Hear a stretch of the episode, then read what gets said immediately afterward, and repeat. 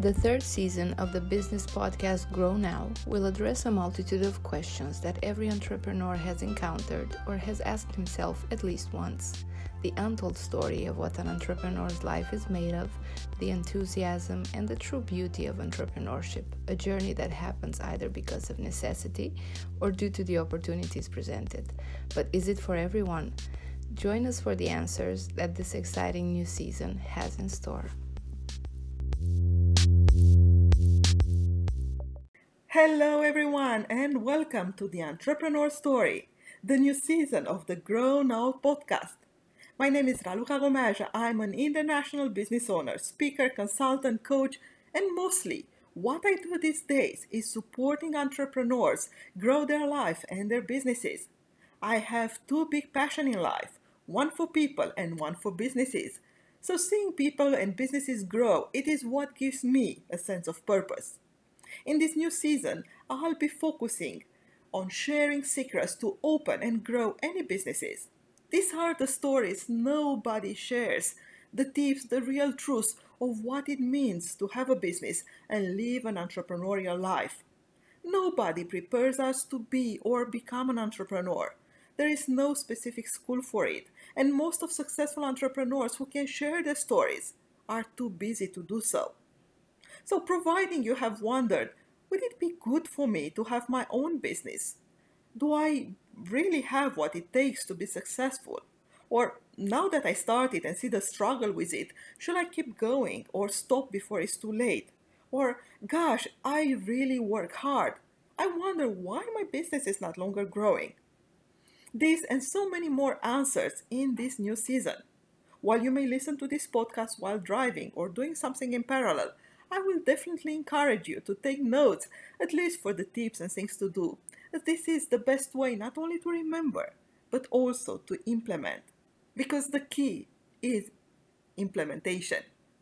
And as most entrepreneurs have no time, we'll keep it short 10 15 minutes per week so you can actually make time for you and your business. People ask me, is this the right moment to start something different, to be innovative, to implement things? Sure, it is.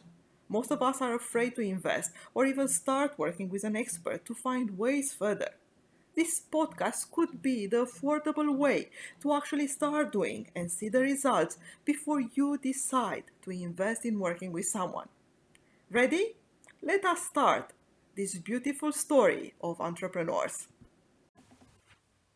Hello, my dear friends and listeners, and welcome back.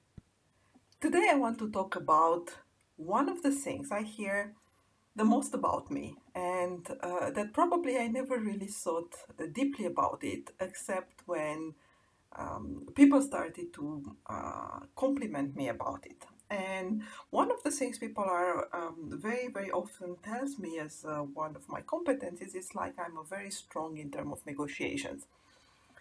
And actually, in the last few weeks, uh, working with two of my clients on two different type of negotiations, I kind of realized how important this skill really is for an entrepreneur and as well how much we could lose as entrepreneurs providing we don't have the right people to support us or to kind of share with us the right way of running a negotiation and especially when that negotiation is about something that is really, really important for us. So today I wanted to go deeper into this topic and hopefully you can find similarities and things that you can learn and apply in your own business environment. And by the way, learning about uh, this relevant topic, it's independent of you being entrepreneurs or not, because in the day-to-day life, um, you may want to know why this is so important and also realize that it's happening to you more often than you think and it's kind of the good skill to have isn't it? So i guess every ever since we were born we get into this game of negotiations.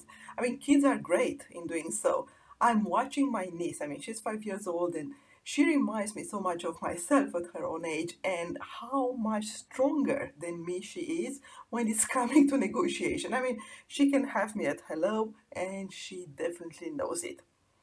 So, you know, providing that we are coming up with this kind of, you know, knowing what is important for us, knowing why it's important, why not uh, giving up on things that are really relevant for us, etc., etc. Uh, what can you give in return in order to get what you want, and all those skills that kids are using in a very natural way. What is happening later on, and why we are losing those kind of skills when we are adults. And when you want to live the life, your own life in your own terms, we all need a little bit more negotiation skill, isn't it? Because in order to get what we want, we cannot all win. We cannot win in all places, in all situations, in all circumstances, and in any kind of details, right? There is a real give and take going on. Yet, some people will always feel they give a little bit more than what they get, while others may become frustrated and leave the table, you know, smashing the door in people's face. The truth is that when we get emotional, highly emotional, and I'm not talking, you know, except when we are a small baby and the small baby start to cry, and definitely he would, he or she will that till they get what they want, right? But except from that, we really or rarely obtain something that is important for us while becoming over emotional. And by the way, there is a big difference between using our emotions and being emotional about something. And i hope you all get this. And by the way if something that i'm saying or you know i'm assuming you you you understand or you resonate with what i'm saying but if there is something that is not so clear please reach out back to us and ask us questions or give us challenges so i can go back and explain a little bit further that will always be a pleasure for me by the way so, when we talk about getting emotional, it's, it's bring me to this point. In order to get what we want, the first thing is to know what we want to obtain. I mean, it seems so basic when you think about it. In order to get what you want, you have to know what you really want. Eh? But it's not so easy. Most of the time, people are going into negotiation without having a clear list of what is that they really want. The second is to know what the others are wanting. And more than that, to know why they wanted it. And finally, we have to be able to detach from it emotionally. So, to be able to observe, to stay factual, to add data that may be missing, to use the techniques and skills that we may know and learn in terms of negotiation, and to change the circumstances when needed, and so forth. So in order to help you understand a little better what we are talking about, I'll go into two examples and I highlight the learnings. And by the way, this will probably take more than one episode, so uh, please stay with me, take some notes if needed, so you can follow up with different example when, and most probably I will wrap up by the end of the last episode about negotiation. Now, the first example is happening in France, and it's about one of my clients, a serial entrepreneur, who wants to sell out one of his businesses. The business is profitable, yet he cannot sustain running that business in parallel with all the other businesses, and also because the mother company, um, I call it the, the corporation, has a support fee, uh, and the costs are becoming unnecessarily high. So one buyer is there and he's slowly taking over the management of the company. And that is happening uh, in between or before the sales is completely done. So it's been a few months now it's happening. This person is uh, actually running the business, but is not yet the owner of the business. Nonetheless, the negotiation stops. The buyer gets scared. He looked into the figures and you know his wife who is an accountant by the way they also look into the figures together and they don't get, uh, there will no longer be the corporate fee applied in the future, which is actually changing completely the results of the company and the whole situation, by the way. In the same time, my client, the seller, does not understand what is happening. After six months of negotiation, how come these people dare to stop the negotiation? I mean, I remember he telling me, you know, this is not the way to do business, you know, to pull away when you promise something, etc., etc. So he gets really angry when he's telling me about it, and you know, treats this buyer by all names, you know. And I mean, when he's talking about it with me, but basically the energy is there, right? So the situation escalates without really going to, um, without. I mean, they don't fight or get difficult arguments, but both parties are really frustrated. So the seller says, I will never reduce the price. Um, so, so I will never give the buyer what he really wants and, and he either take it or leave it. When my client was sharing with me the situation and he was telling me, you know, what, what's your thoughts about it and I need your support in, you know, how can I move the situation further, blah, blah, blah, blah, blah, blah. The first question I asked was, what is that you really want? And he said, Well, it's simple. I want to sell the business at a fair price, meaning the one we already agreed on. This is what he was saying. And the second question was, What do the buyer want? And he says, Well, he wanted to buy a lower price. It's obvious, a lower price, sorry, it's, it's obvious. And I asked him, Tell me, out of curiosity, how do you know? It's all about the price. And then he stopped he realized that he did not ask the question. He was just assuming it was about the money. Now, to cut a long story short, we realized the reason the buyer, buyer was pulling away, it was because the corporate fee I, I mentioned before, and he did not understand this fee will disappear in the future, and he thought this is a scam. It's a way uh, for the seller to keep withdrawing money from his company even after he sold it you know, for, for somebody that was uh, not so sophisticated and not having an experience in running businesses, sometimes it's, it's, it's normal for them to misunderstand some of the figures. Now, the seller was someone who wanted to uh, take advantage of him. This is what, what the buyer thought, you know. Um, he was also becoming very afraid he is going to, um, you know, this was the first time he was becoming an entrepreneur, the first business he wanted to buy and run and he was afraid that by doing that and because you know not trusting the seller he will put his family at risk.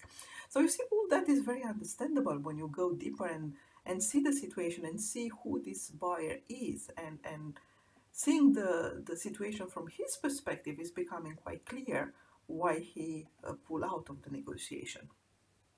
Therefore the first thing we did is to calm the game. I asked my client what do you think will give a sense of security and peace to this gentleman, the buyer? And my client said, to know I'm an honest person and I'm not trying to take advantage of him. You see how honest this is, isn't it? And then I asked him, knowing how angry you are right now, how judgmental you are towards the buyer, you know, how, how badly you judge him, you know, and your own history together, what are the chances for him to relax, calm down, and feel secured about this situation? And this is when my client had a wow moment because he realized that in order for the buyer to feel calmer and to feel safe about this negotiation, himself, the seller, my client, needed to be that calm, open, transparent seller. You see, it's very much about ourselves, much more than it is about the others. Also, when we go into a negotiation. So, you know, we created a plan where he put on the paper everything he loved about his business. Why it was he, his baby, you know, he created this business, why he did not want his baby to die, obviously, why he was convinced this specific buyer has not only all the abilities to run and grow the business, he was also convinced he is making a great deal. He was preparing a great deal for this gentleman.